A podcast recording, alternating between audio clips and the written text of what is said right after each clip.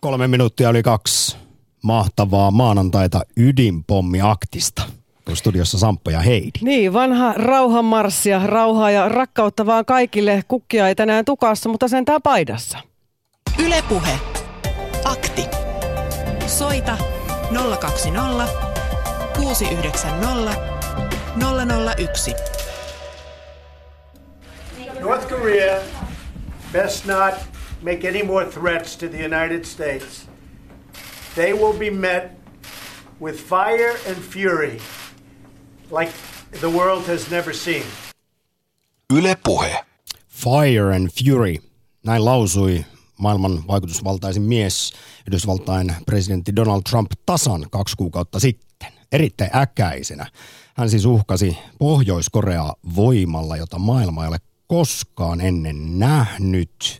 Pohjois-Korean on parasta olla uhkailematta meitä enää. He saavat vastaansa tulta ja raivoa. Trumpin mukaan siis Kim Jong-un on ollut tavallista uhkaavampi ja senpä takia nyt sitten Trump vastasi kaikkeen tähän Pohjois-Korean uhittelun tulella ja raivolla ja voimalla, jota ei ole koskaan maailmanhistoriassa koettu. Sanomalehti Washington Post oli tuolloin elokuussa samana päivänä vähän aiemmin kertonut tiedustelulähteiden perusteella, että Pohjois-Korea pystyy nyt varustamaan ohjuksensa ydinkärjillä. Ai ai ai.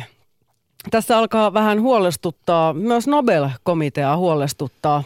Nobel-komitean mukaan elämme maailmassa, jossa ydinaseiden käytön riski on suurempi kuin pitkään aikaan ja siksipä ydinaseiden kieltoa ajava ICAN järjestö sai Nobelin rauhanpalkinnon. Järjestö, jolla on juurensa myös Suomessa. Näinpä. Että ei kun torilla, torilla tavataan vaan, ellei sitä ennen ole tuomiopäivä koittanut. Niin, kai on joditabletit Black Blackerissa. Joo, nyt viimeistään joditabletit nassuun ja puhelinkouraan kahdesta kolmeen siis ydinpommiakti numerossa 020690001. Kysymykset kuuluvat esimerkiksi, että onko ydinsodan uhka kasvanut? Onko se realistisempi tällainen uhkakuva kuin pitkään aikaan sitten esimerkiksi kylmän sodan? Huolestuttaako ydinaseet? Ovatko ne kenties tällä hetkellä väärissä käsissä? En tietysti vihjaa tässä mitään, mutta muistuttaisin, että Yhdysvaltain presidentti päättää muuten ydinsodasta yksin, koska noin muuten sotatoimiin tarvitaan kongressin lupa. Mutta ihan täysin se on omasta hetken mielijohteesta jopa kiinni sitten, että ei muuten paineta nappia, vaan se on tämä kuuluisa football, eli salkku, jalkapalloksikin kutsuttu, joka kulkee aina presidentin sekä toinen salkku myös varapresidentin mukana. Ja tuota, sillä salkussa on sitten kaikki tarvittava ydinaseiden laukaisuun. Niin, Venäjälläkin varmaan prosessi on melkoisen suorasukainen ja erityisesti varmaan siellä Pohjois-Koreassa, että jos tässä nyt sitten jotenkin niin kuin huolestuttaa. 0401638586 on WhatsAppin numero. Onko tässä syytä olla huolissaan ydinaseista? Onko atomipommi ollut kammottavin keksintö ihmiskunnan historiassa vai onko kauhun tasapaino itse asiassa esimerkiksi estänyt kolmannen maailmansodan? Niin, tämä on mun mielestä sellainen siis kysymys, jota olen pohtinut pitkään ja kysyin tätä myös esimerkiksi rauhan tutkijalta Tarja Kruunbergilta aikana ja hänenkin vastaus tähän kuullaan, että onko siis atomisodan aikakauteen, kun siirryttiin 72 vuotta sitten, niin onko tämä on ollut, onko tämä ollut, aina ajatellaan, että se olisi ollut kirous maailmalle, mutta onko se ollut kuitenkin siunaus? Kolmatta maailmansotaa ei ole koettu. Tämä on niin, tämä, mutta... siis kauhun tasapaino. Niin, tämä on Mitäs ihan... nämä rauhanmarssia sanoo? No kyllä mua nyt hirvittää kaikki nämä ydinaseet, mutta haluaisin semmoisen faktan kertoa, että 80-luvullahan näitä ydinaseita oli ihan valtavan paljon. 86 oli vielä 64 000 ydinasetta. Ja nythän tuo määrä on reilu 15 000, niistä 7300 Venäjällä ja Yhdysvalloilla 7000. Vähättelin siinä Israelin ja Pakistanin ja Intia ja Pohjois-Korean, äh, Ranskan, Iso-Britannian ydinaseiden määrä. Että ei niillä nyt niin paljon ole, mutta siis äh, sanotaan nyt näin, että kun se yksikin pommi räjähtää, niin siitä on aikamoiset seuraukset. No joo, onhan tässä nyt aivan suunnaton ero. Jos tällä hetkellä on rapiat 15 000 ydinasetta maailmassa ja niistä sitten 7000 Jenkellä, 7000 Venäjällä ja loput löytyy, sitten puhutaan sadoista Ranskalta, Kiinalta, Iso-Britannialta, Pakistanilta, Intialta, Israelilta, joka ei muuten vieläkään myöntänyt, että heillä sellaisia olisi, mutta se on 80-luvulta asti ollut julkinen salaisuus, että kyllä heillä semmoiset noin 80 on Israelilla näitä ydinaseita ja sitten pohjois se kymmenkunta tällä hetkellä arvioida, mutta kaikki on vain arvioita, valistuneita arvioita. Mutta tosiaan näihinkin itse asiassa palataan vielä näihin ydinaseen maihin tässä asiantuntijoiden toimesta, koska yksi myös sellainen kysymys, jota toivoisin, että ydinpommiaktissa pohditaan, on se, että kun vaikkapa nyt tässä viimeiset kaksi vuotta on taitettu peistä Iranin ydinohjelmasta. Kaikki on ollut yhtä mieltä siitä, että Iran ei saa sitä ydinasetta hankkia. Niin jos miettii periaatteellisella tasolla, siinä on kuitenkin aika lähellä ydinsulkusopimukseen kuulumaton maa Israel – joka on uhannut esimerkiksi pari vuotta sitten Irania ydiniskulla ennaltaehkäisevällä, jos Iran jatkaa uraanin rikastamista. Joo. Niin hetkinen, miksi toisella valtiolla on, jolla on itsellä vielä aseita, eikö se ole vähän kaksinaismoralistista? Puuttua toisen maan puolustuskykyyn. Niin. Miten tämä nyt menee? Kellä saa olla ydinpommia, kellä ei? Mitä jos mä haluan omaan? Saanko hankkia? No se, mitä tuo Juuso Pekkinen, joka aamupäivällä teki ydinaseista kanssa ohjelmaa, niin sanoi, että sellaisen parilla sadalla miljoonalla eurolla saisi. Tämä oli nyt ihan mutulla heitetty, mutta jos pätäkkää on. Itse asiassa näinkin on sanottu, että nykypäivänä me elämme maailmassa, jossa kylmä totuus on, että jos nyt joku maa, ei nyt ehkä pelkkä Heidi vielä riitä, mutta joku valtio haluaisi ydinaseen, niin se sen kyllä jossain vaiheessa saa. Niin, valtiolla yleensä sen verran rahaa on. Huolestuttavatko ydinaseet kuuluu kysymyksemme Twitterissä. 59 prosenttia sanoo, että kyllä, 18 ei ja 23 prosenttia, kuten myös minä, haluaisi omaan. Ylepuhe. Akti. Soita 020 690 001. Pitääkö aina välillä olla Twitterissä myös sellainen psykopaattivaihtoehto? Aina saadaan tietty prosenttilukema myös meidän kuulijoista mitä kaikkea he edustavatkaan. Tosiaan sielläkin kysytään Twitterissä huolestuttavatko ydinaseet, mutta erityisesti sitä kysytään näin FM-taajuuksilla ja puhelimitse numerossa 02069001. Onko atomipommi ollut maailmalle kirous vai siunaus? Onko se reilua, että joillain mailla on ja toisilla mukamassa ei saisi olla? Näitä aika provosoivia kysymyksiä myös saa kommentoida, mutta erityisesti maailman tilaan halutaan kommentteja, kuten Norjan Nobel-komitean puheenjohtaja Berit Reis Andersen sanoi perjantaina, että hänen mukaansa, Nobel-komitean mukaan, me eletään nyt maailmassa, jossa ydinaseiden käytön riski on suurempi kuin pitkään aikaan. Ja he täytyy tähän väliin muuten sanoa siis se, että ydinaseet kieltävä sopimus hyväksyttiin YKssa heinäkuussa ja tämä ICAN oli aika isossa roolissa vaikuttamassa tässä. Sen puolesta äänesti silloin 122 maata, 53 on sen tällä hetkellä allekirjoittanut ja se siis periaatteessa riittää sitten sen hyväksymiseen.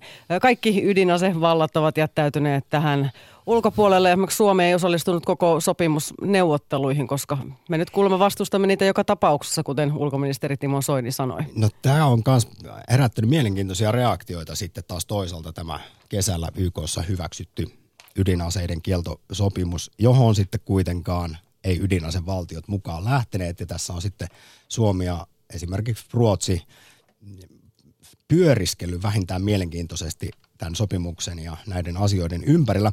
Mut, ja itse asiassa siihen liittyen, ennen kuin otetaan puheluita linjoille, niin kuunnellaan lyhyesti mm, Ikanin Suomen järjestön edustaja, Rauhanliiton puheenjohtaja ja rauhantutkija Tarja Kruunberg. Hän kommentoi nyt sitten esimerkiksi Suomen linjaa, koska se on tähän ydinaseiden kieltosopimukseen kuulemma virallisesti pragmaattinen – Eli tavoitteita ei saavuteta eikä Suomi ole mukana, ellei ydinasevaltoja saada mukaan. No hän oli Tarja Kruunberg aamulla ykkösaamussa Olli Seurin haastattelussa ja kysymys seuraavaksi kuuluu, että mitä tämä Nobelin rauhanpalkinto tarkoittaa Suomen kannalta? Ylepuhe. Akti. No ensinnäkin Nobel-palkinto tarkoittaa yleisesti ottaen sitä, että nyt on tämmöinen tavallaan niin kuin mm, painostuskeino, koska on sopimus ja on vielä palkittu Nobelilla, niin silloin ydinasevaltioita voidaan, voidaan painostaa. Hehän ovat kaikki, kaikki maailman ydinasevaltiot ovat asettaneet vastustamaan tätä sopimusta, eivätkä ole mukana.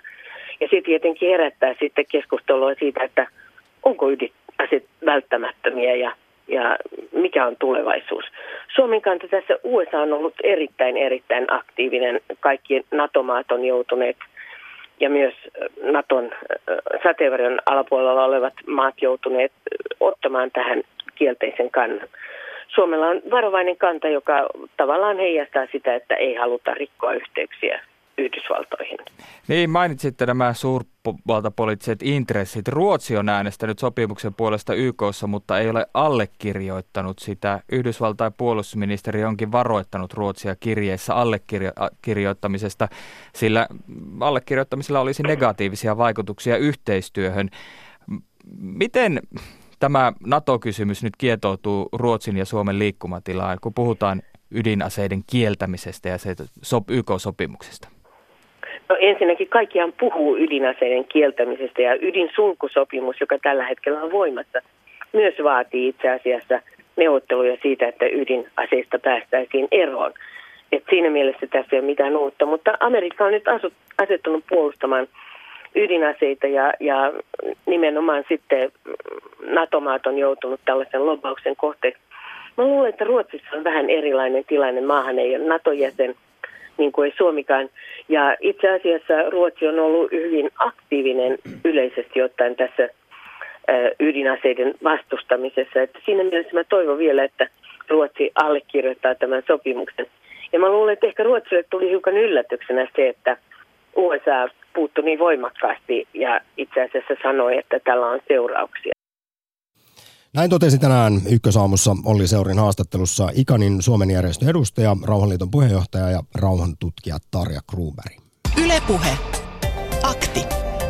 Soita 020 690 001. Ota osaa atomipommi-aktiin. Miltä se tuntuu tällä hetkellä tilanne, kun maailmassa on 15 000 ydinasetta – joista tietysti suurin osa, ylivoimainen enemmistö, olisiko 93 prosenttia, on Yhdysvaltojen Venäjän hallussa, mutta kyllä niitä sitten on myös, voisiko sanoa, jos nyt voi käyttää termiä arveluttavimmissakin käsissä. Siis vuosiahan on jo herättänyt huolta esimerkiksi Pakistanin ja Intian sapelin kalistelut molemmilla valtioilla yli sata ydinasetta kummallakin. Ja totta kai tuo Pohjois-Korea. Mm. Ja voidaan kohta puhella vähän tarkemmin siitä, että millaisia seurauksia sitten näillä ydinaseilla meille kaikille olisi. Mutta JP on lähettänyt WhatsAppissa kommentin. Ydinaseet ovat kammottavia saatanan keksintöjä, mutta vielä kamalampia ovat bi- kemialliset ja biologiset aseet. Ydinaseet on jollain kierrolla tavalla ajateltuna vielä vanhan liiton aseita, joiden olemassaolo vakauttaa toisen vastaavan haltijan toimia, eli siis tämä MAD-teoria, kauhun tasapaino. Joo, ydinrauha, rauha, kauhun tasapaino, onko se mennyttä aikaa? Vai voisiko se toimia vielä nykypäivänäkin? Tämä on mun mielestä myös mielenkiintoinen ja tärkeä kysymys. Vai onko se sitten tosiaan niin, että jos tuonne lähi nyt annettaisiin maiden vaan niitä tehdä ja hankkia ja oletettaisiin, että sitä kautta sinne sitten saataisiin vakautta, niin mennäänkö siinä ihan sitten perseellä puuhun? Niin, jotenkin nyt vaan rauhan ihmisenä tuntuu siltä, että se täyskielto olisi niin kuin ainakin semmoinen, että sit niitä ei olisi eikä sitä mahdollista tuhoakaan pääsisi syntymään, mutta menee ja tiedä. Mutta sitten puuttuisi se kauhun tasapaino, Heidi. Niin. Tuommoinen hippityttö, sä et nyt ymmärrä, että jos Suomellakin olisi ydinase, tämä on, mä haluan, että tähänkin voi kommentoida, pitäisikö olla? Koska ei tarvitsisi enää sit paljon NATOon liittymisiä miettiä, tai mitään muitakaan uhkia, siis turvallisuus poliittisia uhkia. Niin, Kukapa tänne semmoisen yksi? valtion kimppuun hyökkäisi, jolla on ydinaseita? Yle Puhe. Maakee Oulussa, moro. Joo, terve taas. Pitäisikö Suomellakin olla nyt? Tuosta pistettäisiin ydinohjelma käynti. Ruotsillahan vihjailtiin olevan 80-luvulle asti niin salainen ydinaseohjelma. Se oli iso skandaali silloin 80-luvun puolivälissä. Ulf Palme kirehti kieltämään koko homma. Joo, kuule tota, Suomen osalta ja itse asiassa Ruotsi ja Skandi no, Pohjoismaiden osalta mä toisin vain esiin semmoisen tietyn näkökulman, että äh, jos tätä asiaa tarkastellaan karttapallon ääressä ja otettaisiin semmoinen narun pätkä, joka, johon mitattaisiin 10 000 kilometriä, joka on näiden mannerten välisten ydinohjusten pisimmät kantama, pisin kantama käytännössä. Ja sitten pantaisiin tota toinen narunpätkä tuonne Venäjän puolella vaikka niihin tunnettuihin keskuksiin, missä niillä on niitä kiinteitä ydinaseita. Ja sitten vedettäisiin se naru kiristettäisiin niin, että se toinen pää olisi siellä 10 000 kilometrin päässä tuolla Amerikan itärannikolla – niin yllätys, yllätys huomattaisiin, että ne ohjukset lentää tästä Suomen, Ruotsia ja Norja ylitse. Ja ihan yhtä vastaavasti, jos me pannaan sinne Amerikan puolelle, siellä on siellä keskilännessä on niissä osavaltioissa ne kiinteät ydinohjustukikohdat, ne löytyy netistä, jos haluaa katsoa. Ja vedetään sieltä Amerikan puolelta taas vaikka Moskovan päälle se naru. Niin yllätys, yllätys taas se kulkee Norjan, Suomen ja Ruotsin ylitse se reitti reitti. Hmm. Eli puhutaan tämmöisestä iso, iso ympyräreitistä, eli lyhin, pist, lyhin matka kahden pisteen välillä maapallolla. Että tämä on semmoinen asia, mikä ei ole ehkä oikein tiedostettu meille. Ja tämä, tämä sitoo meidät tavallaan tähän ydinasesotkuun aika konkreettisesti, ja se on siellä taustalla, kun puhutaan näistä asioista. Ja jos nyt puhutaan ihan pelkästään Suomesta, niin tässä heitä nyt ihan vaan siis tornihuhua ja, ja sellaista juorua, mitä lapsena kuulin 80-luvulla Keski-Suomessa Tikkakosken kupeessa, jossa myös varuskunta sijaitsee, että kyllä sinnekin olisi sinne suuntaan ainakin yksi noista tuhansista kärjistä varmuuden vuoksi suunnattu, jos tilanne päälle tulee. Oletko kuullut tällaisia huhuja? Joo, mä muistan, tästä puhuttiin jo 70-luvulla. Mäkin muistan, koulussa, lukiossa olin silloin puhuttiin. Ja en mä tiedä, sotilaat kun tekee suunnitelmia, niin ne on, sotilailla on kaiken maailman suunnitelmia kassakaapit täynnä. No se, ja, ja se en mä nyt pitäisi ollenkaan mahdottomana, että, että tuota meidänkin alueella olisi maalitettu puolin ja toisin niitä kohteita. Se, että onko tarkoitus ollut hyökätä Suomea vastaan ja Suomen puolustusvoimia vastaan ydinohjuksella vai onko siihen, siinä lähdetty, että joku toinen on ottanut esimerkiksi Tikkakosken tukikohdan haltuunsa ja toimii suuntaan tai toiseen, joku suurvalta. Mä luulen, että siinä on ollut enemmän siitä kysymys. Kuinka totta se on, niin sitä mä en tiedä. Make, Norjan Nobel-komiteasta todettiin, kun rauhanpalkintoa perjantaina myönnettiin, että nyt eletään maailmassa, jossa ydinaseiden käytön riski on suurempi kuin pitkään aikaan. Miten sinä näet maailmanpoliittisen tilanteen tällä hetkellä? Onko ydinsodan uhka kasvanut? Toisaalta Trump huutelee Rocket Man, tämmöistä haukkumat nimeä, ja sitten taas Pohjois-Koreasta, sillä ulkoministeri taisi viimeksi kutsua vapaan maailman johtajaa seniiliksi mielipuoleksi tai jotain vastaavaa?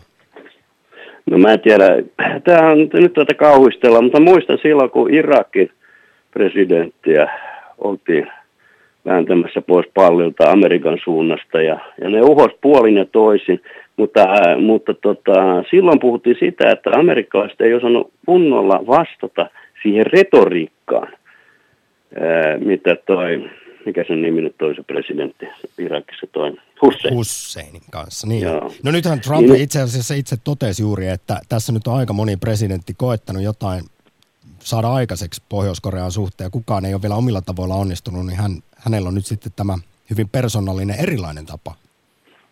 No niin, nyt, nyt, nyt nähdään sitten kaksi koiraa haukkoja ja katsotaan mitä siitä tapahtuu. Pureeko kumpikaan toistaan. Mä en usko, että Pohjois-Korea lähtee kokeilemaan, haastamaan maailman suurinta ö, sotilasmahtia.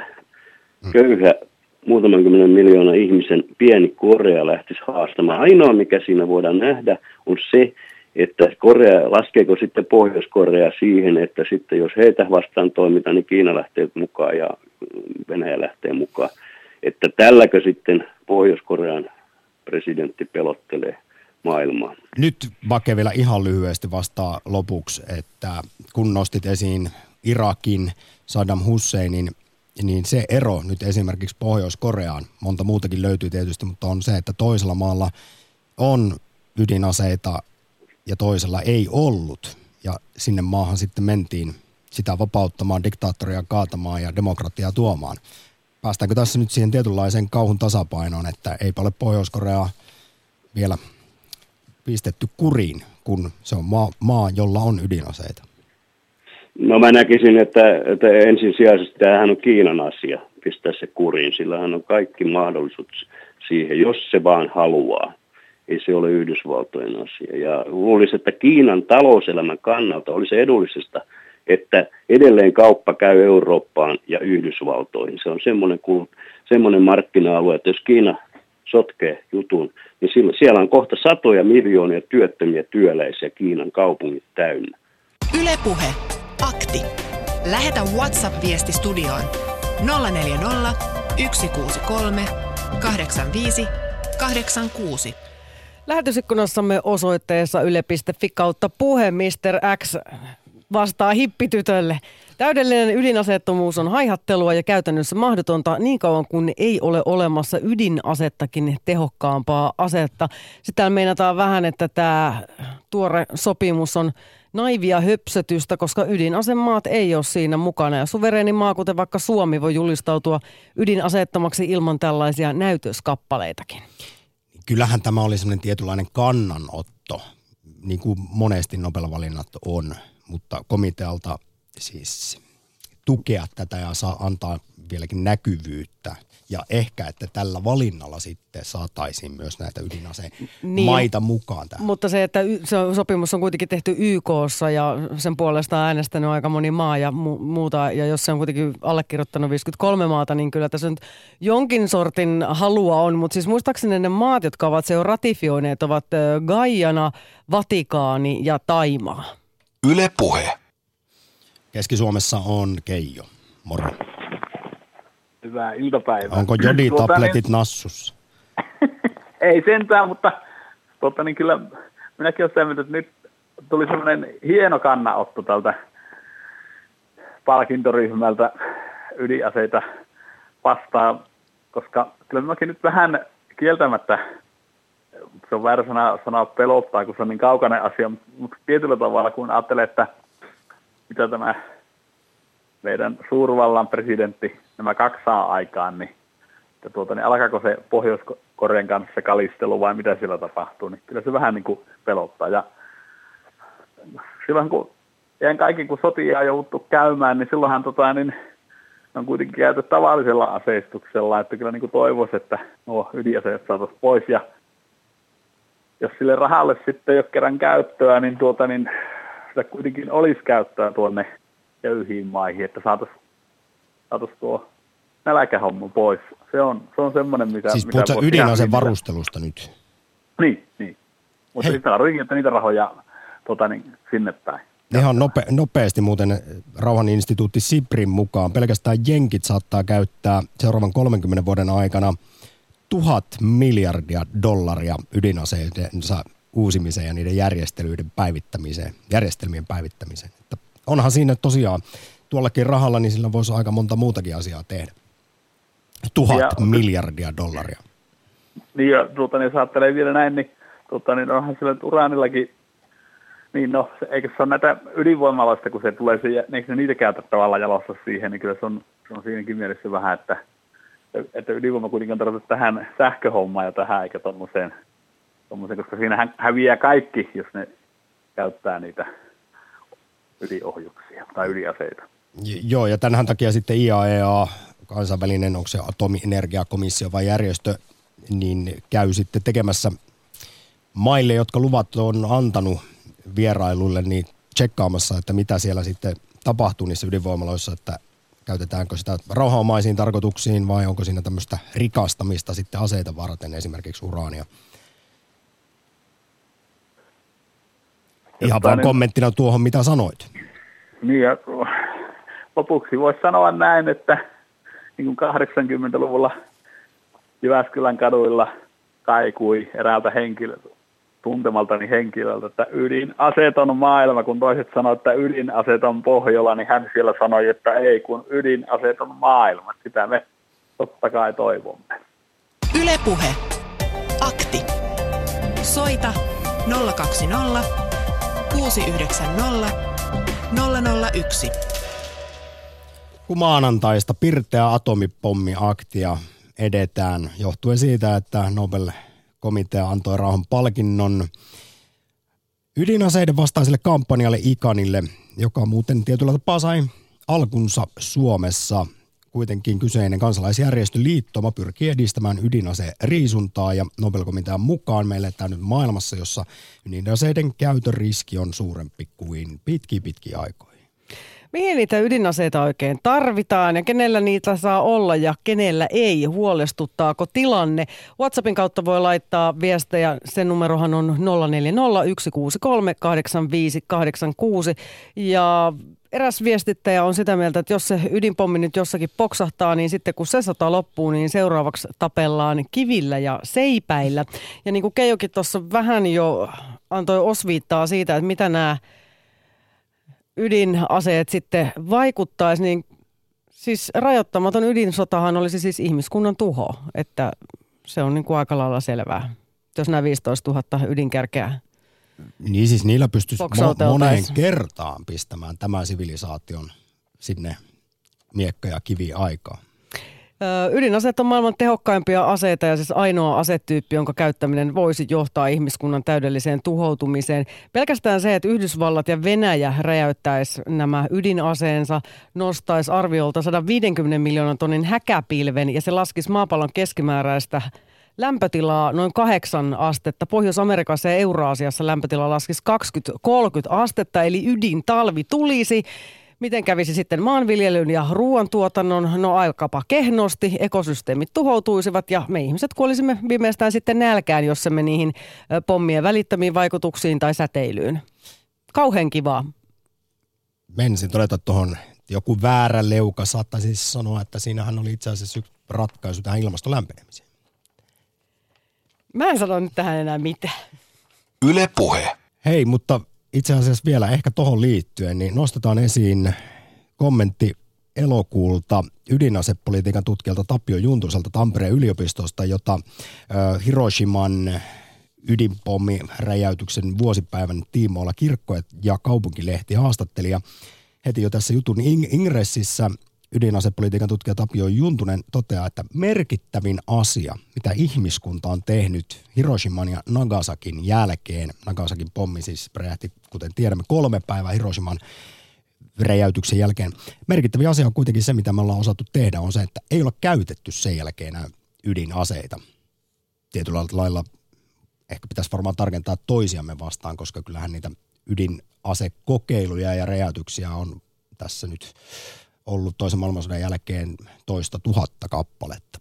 Mutta nyt, koska tässä on muutamakin kerran nostettu esiin ydinaseisiin oleellisesti ja juuri tuohon toisen maailmansodan jälkeiseen aikaan liittyvät termi, eli kauhun tasapaino, niin kuunnellaan siitä seuraavaksi ulkopoliittisen instituutin ohjelmajohtaja Mika Aaltolaa ja rauhantutkija Tarja Kruunbergia, koska siis kuitenkin kauhun tasapaino on toiminut läpi ydinaseiden historian, kun esimerkiksi perivihollisilla tällaisia vehkeitä on, niin kumpikaan ei ole uskaltanut hyökätä. Onko tämä enää nykypäivää, enää mahdollista tällainen kauhun tasapaino? Voisiko esimerkiksi Iranin ydinpommi jopa vakauttaa Lähi-Itää, kun siinä kuitenkin ihan tämäkin kyseisen maan ympäristössä. Siinä on Israelilla ydinaseita ja Pakistanilla ja Intialla. Mutta ihan ensin, Mika Aaltola kertoo ylipäätään kauhun tasapainosta ja myöhemmin tästä kauhun tasapainon nykytilasta sitten äänessä rauhantutkija Tarja Kruunberg. Yle Puhe. Kyllä kauhun tasapaino osittain loi sellaisen tilanteen, joka jatkui kuitenkin useamman vuosikymmenen, jossa taustalla tietysti oli tämä kauhun, kauhun tasapaino ydinpelote. Että, että siitä näkökulmasta voi sanoa, että, että ydinaseet on suurpolitiikkaa stabilisoinut, eli rationaalinen valtio, jolloin ydinase ei käy toisen valtion kimppuun, jolla on ydinase. Eli tästä on käytetty semmoista termiä kuin ydinrauha. Tietenkin sillä on hyvin paljon myös kriitikoita ja kyllähän kylmän sodan aikanakin – oli visioita tällaista rajoitetun ydinsodan mahdollisuudesta. Ja niitähän viime aikoina taas on, on esiintynyt Eli sitä voidaan myös käyttää ja sitten automaattisesti näiden teoreetikkojen mukaan seuraa tämmöinen kataklysminen maailmansota. Ja tämmöinen puhe tietenkin on huolestuttavaa, koska tuo kauhun tasapaino perustui kuitenkin siihen, että, että ydinaseen käyttö eskaloi tilanteen hyvinkin nopeasti globaaliksi kamppailuksi. Se pitää paikkansa, että kauhun tasapaino kylmän sodan aikana tuotti tällaisen pysyvän tasapainotilan, jolloin kolmatta maailmansotaa tai ydinaseita ei käytetty. Tänä päivänä tämä tasapainotila on järkkynyt ja ollaan uudessa tilanteessa, jossa itse asiassa se, että joku maa, esimerkiksi Pohjois-Korea, hankkii ydinaseita, niin, niin takaa sille eräänlaisen arvovallan ja tavallaan statuksen kansainvälisessä yhteisössä. Ja jos otetaan niin kuin ihan akuutti tilanne, niin tällä hetkellä Lähi-idässä on tilanne, että Israelilla on ydinaseita. Iran sopimus saatiin aikaan, mikä rajoittaa Iranin ydinteknologian kehittämistä, mutta lähi tällä hetkellä niin monet maat miettii tällaista Iranin mallia, että toisin sanoen hankitaan rauhanomaista ydinteknologiaa ja sen jälkeen ollaan tällaisia kynnysvaltioita, jolloin voidaan ydinase kehittää tarvittaessa. Näitä valtioita on Saudi-Arabia, Turkki, Egypti, myös Jordania. Et ei ole todennäköistä, että se mikä oli kylmän sodan aikana tasapainotila USA ja, ja Venäjän välillä kaksi suurvaltaa, joilla oli oma tämmöinen vaikutuspiirinsä, niin sen tyyppistä tasapainotilaa on mielestäni vaikea nähdä tulevaisuudessa lähi jos ydinaseet leviää. Totesi Ikanin Suomen järjestön edustaja, rauhantutkija Tarja Kruunberg ja häntä ennen äänessä oli ulkopoliittisen instituutin ohjelmajohtaja Mika Aaltola. Ylepuhe. Akti. Soita 020 690 001. Tuolloin muuten kun tasan kaksi vuotta sitten Hiroshiman atomipommin vuosipäivänä haastattelin Mika Aaltola ja Tarja Kruunbergia tuota edellä kuultua juttua tehdessäni, niin silloin tämä termi kynnysvaltio tuli mulle uutena, mikä tuossakin mainittiin joksi esimerkiksi Iran haluaisi. Ja Tarja Kruunberg tosiaan totesi, että maailmassa tällaisia on siis monia, esimerkiksi Japani ja Brasilia. Tätäkään en silloin tiennyt, että on monia valtioita, jotka haluavat sen tietynlaisen valmiuden. Eivät suoraan heti ehkä niitä ydinaseita, mutta valmiuden niiden tekemiseen tarpeen vaatiessa. No on ihme, ihme juttu. Täällä on tullut muuten WhatsAppissa numerossa 0401638586 ihan hyvä kommentti. Ihmiskunta on ottanut kaksi suurinta luonnonvoimaa, eli luovuuden ja tuhon omiin käsiinsä. Kaikenlainen tappaminen ja tuhoaminen on ollut luovaa rakkautta voimakkaampaa ja siitä itse kukin meistä on vastuussa. Asenteemme määräävät kumpaa puolta ruokimme ja mikä on kohtalomme. Näin syvällisesti siis WhatsApp-viestissä. Voisin siterata muuten liittyen tuohon äsken kuultuun juttuun tästä kauhun tasapainosta, niin dosentti Marko Lehti Tampereen yliopiston rauhan ja konfliktin tutkimuskeskuksesta Taprista sanoo, että kylmän sodan loputtua 90-luvulla ajateltiin, että ydinaseet menettävät merkityksensä, kun ei ollut enää tätä kahta vastakkaista leiriä eikä tarvetta just pitää tätä yllä kauhun tasapainoa. Mutta toisinhan siinä on käynyt. Suurin osa ydinasevalloista on viime vuosien aikana uudistanut kokonaan ydinarsenaalinsa, muistuttaa tämä tutkija Marko Lehti. Vaikka tosiaan kylmän sodan kuumista vuosista ja niistä siis tarkemmin sanottuna ydinaseiden huippulukumääristä on tultu paljon alaspäin. Jos nyt arvioiden mukaan maailmassa on reilut 15 000 ydinkärkeä, niin mitä se on? Oliko se ennätysvuosi 85, kun niitä oli? 86. 65 000. Hmm. Mutta nytkin siis ilmeisesti näiden erilaisten ydinsulku- ja aseriisuntasopimusten mukaan, niin Venäjän pitäisi kiireen vilkkaa tuhota useita satoja näitä ydinkärkiään. Tuomiopäivän kello on toiseksi lähimpänä keskiyötä. Onko tuttu sulle tämä tuomiopäivän kello? On. Siis tammikuussa 2017 chicagolaisen Bulletin of the Atomic Scientist-lehden tiede- ja turvallisuuslautakunta, johon kuuluu muun muassa 15 Nobel-palkittua tutkijaa, siirsi tuomiopäivän kellon viisareita osoittamaan kahta ja puolta minuuttia vaille keskiyötä.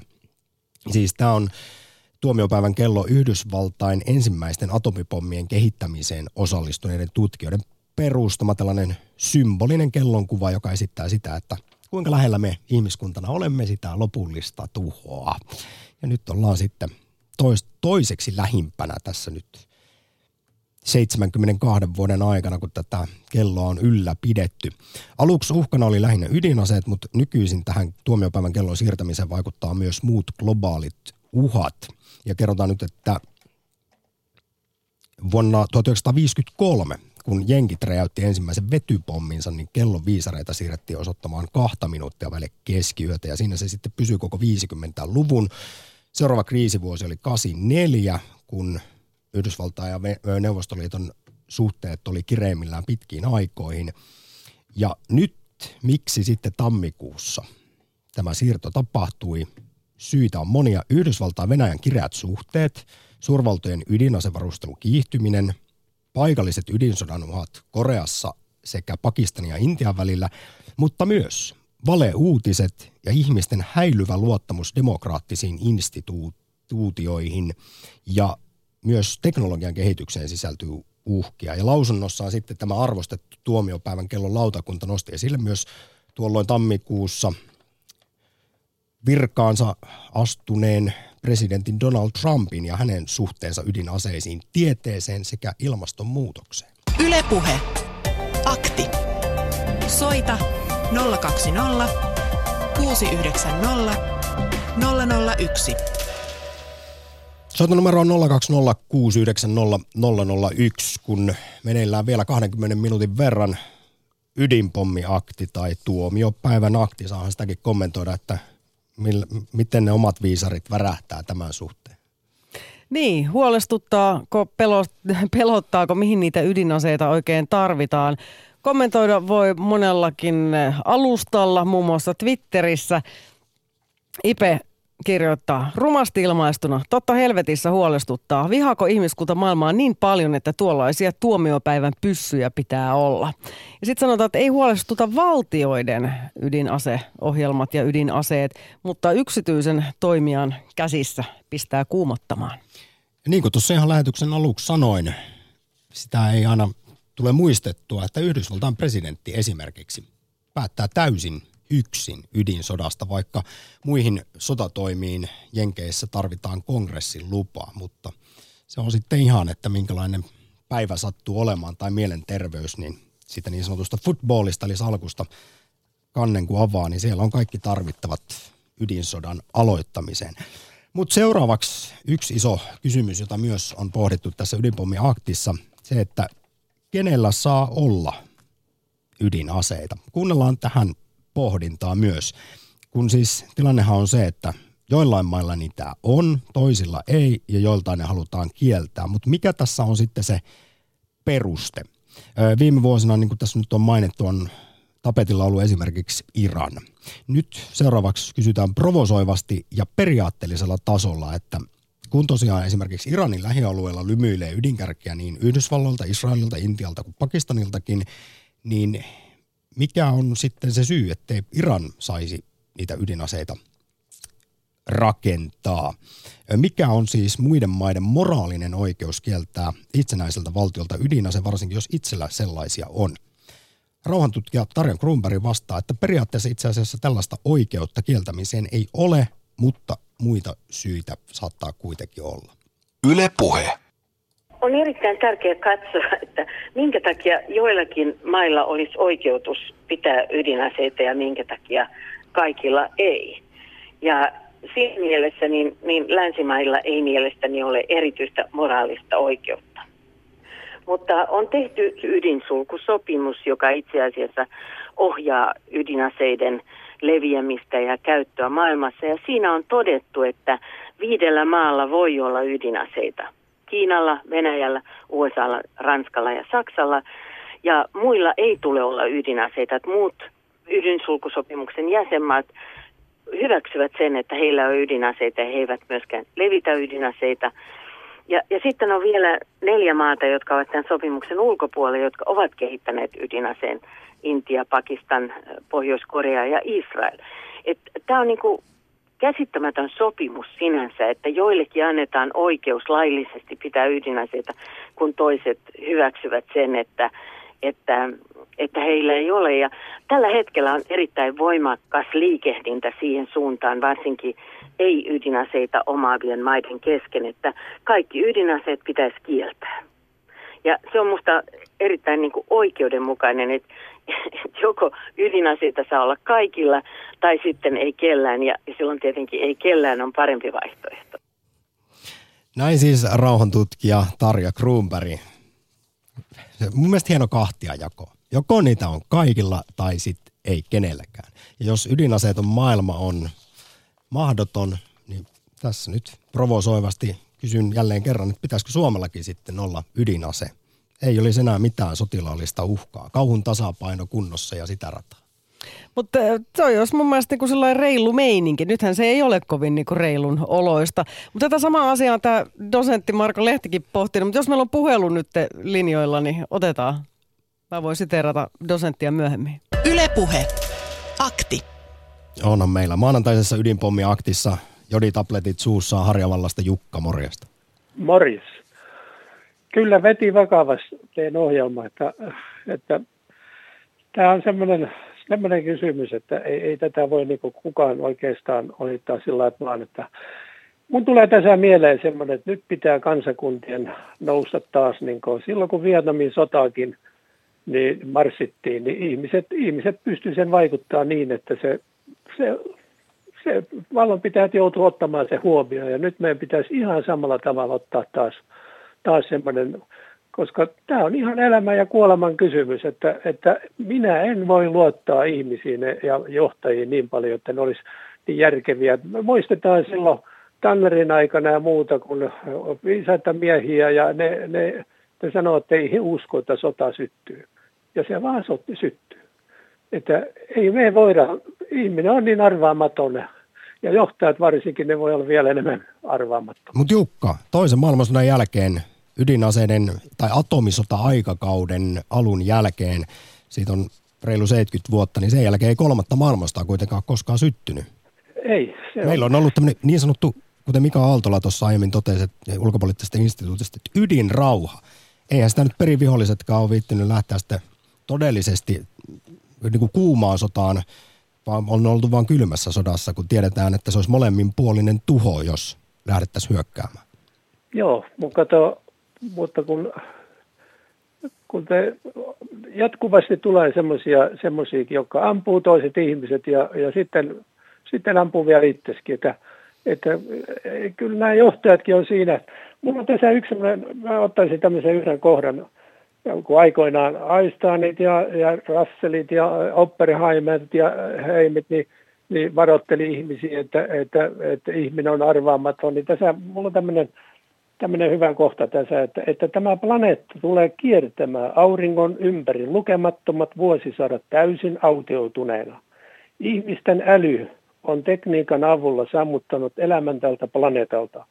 Miten on ymmärrettävissä, että tämä kulttuurista ja sivistyksestään ylpeä ihmislaji on, voi menetellä niin mielettömästi, että se pahimmassa tapauksessa päättää jättiläisitsemurhaan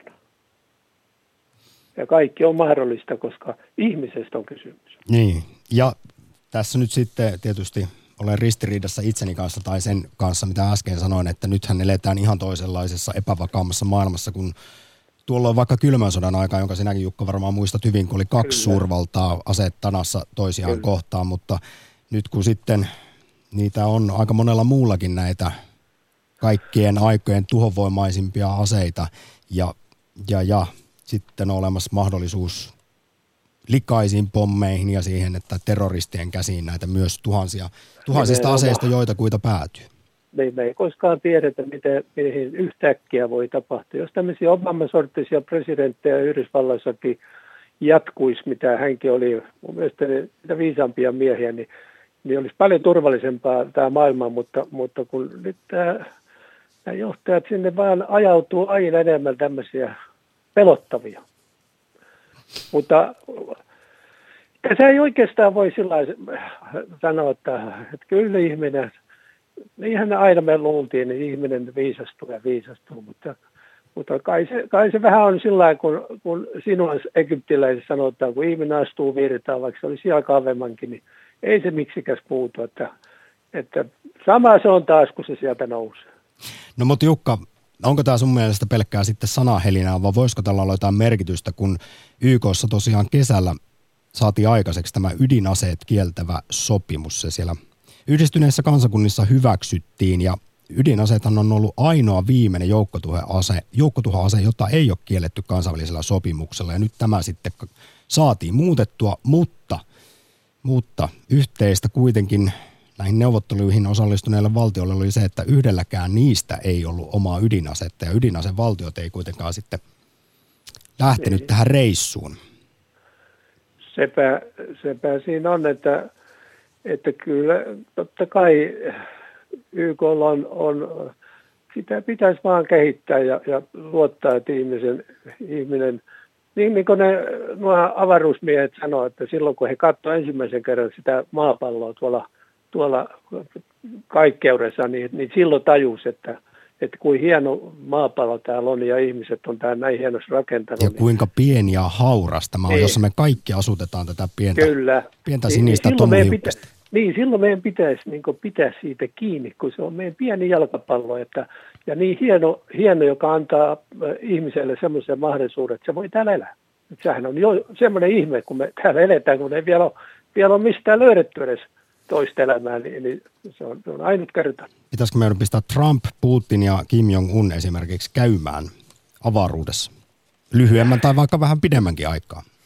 Niin, kyllä. Ja mä ainakin toivon, että jos Trumpikin, niin, niin on, hän, on hän kehittyvä mies, että, että se ei voi kehittyä tässä hommassa. Silloin niin, niin uusi tämä politiikka, että – siitä voi tulla aika kuin viisas mies vielä, ei sitä tiedä. Onhan se varmaan viisas on nytkin monessa asiassa, mutta... Jukka, mutta ei, ei, menetetä vielä, ei menetetä vielä ydin, ei, ei, siis kyllä. unia tässä vaikka tuomiopäivän kelloa on vähän siirreltykin. Kiitos oikein paljon soitosta. Ylepuhe. Akti. Soita 020 690 001. Tuossa nyt kun Jukka nosti esiin Trumpin ja mä puhuin tietysti Kim Jong-unista ja Putineistakin tässä, niin ja muistutetaan nyt tuolta 670-luvulta, siis että Richard Nixoninhan liitetään tämmöinen hullun miehen teoria. Ja sen mukaan siis johtajan on vaikka näyteltävä – olevansa valmis ottamaan riskejä. Siis esimerkiksi Nixon yritti aikanaan painostaa Neuvostoliittoa ja Kiinaa ydinuhalla Vietnamin sodan aikana, mutta ei sitten kuitenkaan siinä onnistunut. Mutta Donald Trumpkin on siis puheissaan korostanut sitä, että tietty määrä sellaista epävarmuutta pitää olla, että se loisi sitten tätä esimerkiksi Pelkoa. Kau- ydinrauhaa, niin. kauhun tasapainoa, kun ei tiedä minkälainen hullu siellä on salkkunsa kanssa sitten valmiina tekemään mitä vaan. Joo, mutta minä ja Jukka ainakin voidaan lähteä sitten yhdessä rauhanmarssille, jos sellaisia järjestetään. Rauhan työhän ei tässä viime vuosina, no totta kai meillä on tämä rauhanvälitystoiminta ja niin kuin näin, mutta ei ole ollut mitään semmoisia valtavia massa rauhanmarsseja, joita joskus takavuosikymmeninä sitten on ollut. Mutta rauhaa voidaan tosiaan niin kuin tehdä ja konflikteja hallita ja tämmöisiä konsteja löysin, että hankitaan tietoa konfliktiherkän alueen tilanteesta ja välitetään välitetään sitä sitten kansainväliselle yhteisölle. Luodaan tällaisia varoitusjärjestelmiä, eli mitä aikaisemmin puhututaan konfliktiin, sen parempi. Kansainväliselle yhteisölle pitäisi olla riittävät konstit puuttua ja sitten tosiaan mahdollisimman varhaisessa vaiheessa. Ja sitten kun se saadaan se konflikti jollain tavalla ratkaistua, niin sitten ylijäämäaseet kerätään ja hävitetään ja kaiken maailman jälkityö ja kunnolliset rauhansopimukset, koska aika monet tämän päivän sodista on vanhoja uudelleen kärjestyneitä konflikteja. Yle puhe. Ja sitten tuon tuommoisen jalon Heidi sun puheenvuoron jälkeen mä taas muistutan, että me eletään tällä hetkellä sellaisessa maailmassa, jossa mikä tahansa valtio, jos nyt vaan todella haluaa, niin itselleen ydinaseen voi hankkia sanktioista ja protesteista huolimatta. Näinhän on tehnyt muun muassa sitten Pohjois-Korea. Kuunnellaan seuraavaksi tästä kylmää kyytiä ja faktaa rauhantutkilta Tarja Kruunbergiltä. Kyllä, ja Pohjois-Korea on nimenomaan esimerkki siitä, että myös köyhä maa voi hankkia ydinaseen. Ja Pohjois-Korea on siitä hyvä esimerkki, että periaatteessa niin niitä mailla, joille jo on ydinase, niin heillä on valtaa maailmassa. Mä joskus sanoin, että jos olisin diktaattori, niin, niin kannattaisi miettiä ydinaseen hankkimista, koska se siinä voit, voit todella saada se vaikutusvallan. Ja jos katsotaan sitten Libyan tilannetta, jota myös, johon myös vedotaan, niin siinä diktaattori luopui ydinohjelmastaan ja mikä oli seurauksena – niin, niin tässä on tilanne, joka on nimenomaan vaarallinen ja, ja, ja sen takia on tärkeää rajoittaa ydinteknologian leviämistä. Mutta tulevaisuudessa ollaan ehkä tilanteessa, jossa joudutaan käymään näitä neuvotteluja Iranin tavoin monien valtioiden kanssa. Ja siitä tulee omasta näkökulmastani täysin hallitsematon tilanne, että siinä mielessä tukisin YK pääjohtajaa, joka on esittänyt nimenomaan tämmöistä sopimusta siitä, että koko maailmassa luovutaan ydinaseesta. Se olisi tärkeää. Sanoi rauhantutkija Tarja Kruunberg. Ylepuhe. Akti. Lähetä WhatsApp-viesti studioon 040 163 85 86. Ja vielä itse asiassa soittojakin mahtuu mukaan, kun reilut viisi minuuttia ydinpommi aktia edetään. Tällä hetkellä puhelinlinjat tyhjänä. Numero siis 020 690 001. Kerro Onko sun mielestä tuomiopäivän kello liikahtanut jo aivan liian lähelle puolta yötä? Onko ydinsodan uhka kasvanut, kuten esimerkiksi Norjan Nobel-komitea tuossa rauhanpalkintoa jakaessaan perjantaina totesi? Kovasti kalisee asen nyt, mietitään lähetysikkunassamme. Ohjusten ja muiden modernien armaada uhkaa käyttäjiä myös. Olkoon ase mikä hyvänsä, sen käsittely on kohtuullisen tarkkaa ja vaativaa työtä, mutta kaikenlainen puheaseiden ympärillä. Se ei ole sitä vaan holtitonta ja mieletöntä stressin vaivaamaa hörhöilyä. Ja sitten meidän yksi kysymys oli tämä, että tarvitsisiko Suomi oman ydinaseen, niin vastataan, että ei tarvitse kauhun tasapainon säilyttämiseen omaa ydinasetta. Riittää, jos Suomi on Naton jäsen. Silloin meillä on sitten USAn, Ranskan ja Iso-Britannian ydinuhka taustalla. Yle Puhe. Onneksi avattiin NATO-matopurkki vasta tässä viittavaille, ettei tämä ihan Naton vänkäämiseksi ydinpommi akti. Sen sijaan paraisilta Joonas ottaa haltuunsa joukkotuhoaseet nyt. Morjesta. Morjesta. Joo, tota, sen, sen yhden pointin voisin tässä ottaa haltuun. Tuossa, jos, jossain kohtia lähetystä, lähetystä niin mainittiin just tämä Trumpin suhtautuminen ydinaseisiin. Ja tota, semmoinen ihan mielenkiintoinen juttu tuosta hänen presidentinvaali kampanjansa ajalta muistan sellaisen uutisen, ää, se taisi olla joko just ennen vaaleja tai niiden jälkeen. Se oli valinnan jälkeen, kun sieltä vuodettiin turvallisuusneuvostosta, kun oli briefingit ekaa kertaa tulevalle presidentille pidetty. Tiedän, mihin olet tässä Joonas menossa. Eli hän oli joo. alkanut kysellä sitten, että, Kyllä, joo. että miksei Näitä... niitä voi käyttää. Joo, hän oli oikein inttänyt monta kertaa, why can't we use them, why can't we use them. Hän, se oli hänelle vaikea, vaikea ymmärtää. Että, Onneksi siellä oli sitten kenraaleita, jotka tämmöiset perusteet sitten ehkä kertoo asiasta. Että. Joo, ja totta kai niin kuin ne kenraalit on siellä parasta aikaakin vähän, vähän tota, rauhoittelemassa tätä liipasiin herkkää kaveria siellä. Tietenkin. No mutta onko tämä nyt ihan vaan tyhjää retoriikkaa ja pullistelua, jos nyt nostetaan esiin tietysti tämä viimeaikainen sanakärhämä Pohjois-Korean niin. ja Donald Trumpin välillä? Fire and Fury. Fire and Fury. Ja ka- kaikki tämä. Ky- kyllä totta kai se on hyvin paljon sitä pullistelua, mutta mut Trump on kuitenkin johdonmukaisesti onnistunut luomaan niin kyllä sellaista pientä epävarmuutta siihen, että et, et voiko hän nyt olla oikeasti tosissaan ja, ja, ja niin kuin, jos, jos se semmoinen pienikin, pienikin tavallaan epäilys siitä, että tämä, tämä tyyppi voisi oikeasti painaa sitä laukasunappia, niin, niin hän on tavallaan onnistunut, onnistunut kylvää sitä pelkoa ja kauhua ja onnistunut, niin kuin ajaa oman agendansa läpi sitten sillä tavalla. Joonas, kiitos soitosta ydinpommi aktin loppu. Ylepuhe. Akti. Nyt kun ei tarvitse enää provosoida soittoja tällaisella Suomelle oma ydinase puheilla, niin, Hyvä, kun tunnustat.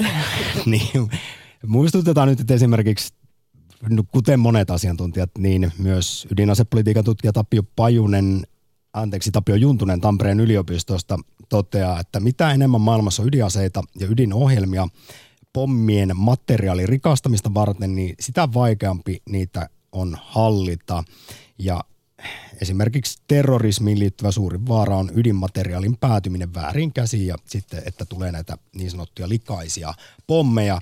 Ja haluan myös kertoa historiasta näistä jonkun verran on esimerkiksi dokumentteja tehty ja kirjoja kirjoitettu, että siis vaikka nyt mäkin puhuin tässä tästä ydinrauhasta ja kylmästä sodasta, kuinka siinä sitten kauhun tasapaino on toiminut, niin siis kolmas maailmansotahan on ollut lähellä tosi monta kertaa mm-hmm. kylmän sodan aikana.